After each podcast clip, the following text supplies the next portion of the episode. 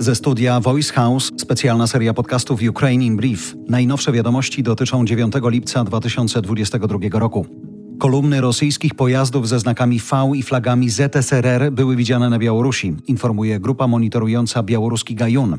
Według ich informacji kolumna pojazdów KAMAZ Sił Zbrojnych Federacji Rosyjskiej jedzie autostradą M5 z Mińska w kierunku Bobrujska.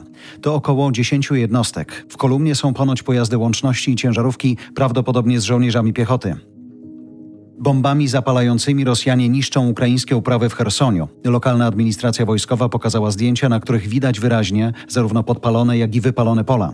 Z powodu rosyjskiego ostrzału pożary pojawiają się na dużych obszarach pól i lasów na całym terytorium regionu.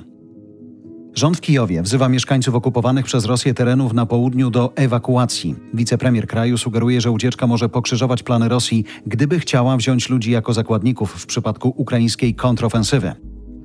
Rosjanie budują składy amunicji w dzielnicach mieszkalnych Mariupola. Doradca mera miasta sugeruje, że okupanci chcą wykorzystać pozostałych w mieście cywilów jako żywe tarcze. Zachód wreszcie liczy się z Rosją, pisze na telegramie były prezydent Dmitrij Miedwiediew. Po czym to widać? Jego zdaniem po tym, jak zostały dobrane sankcje. Jak za czasów ZSRR, napisał Miedwiediew. Zapowiedział, że cele postawione przez prezydenta Putina są jasne i będą osiągnięte. Koniec cytatu. Ukraina proponuje NATO utworzenie na jego wschodniej flance, na przykład w Polsce, centrum wojskowego NATO Wschód, wzorowanego na projekcie NATO Południe w Neapolu, powiedziała o tym ukraińska wiceminister spraw zagranicznych. Od początku inwazji rosyjskiej na Ukrainę zginęło 100 ukraińskich sportowców i trenerów. Ponadto czterech zostało rannych, a 22 osoby są w rosyjskiej niewoli, informuje ukraiński minister sportu. Siedem lat więzienia dla deputowanego jednej z moskiewskich dzielnic, który na zebraniu swojej rady zgłosił wniosek, żeby minutą ciszy uczcić ofiary agresji na Ukrainę.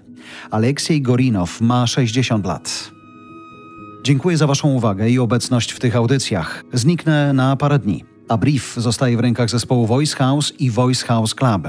Od jutra brief przedstawi Kacper Majdan. Do usłyszenia.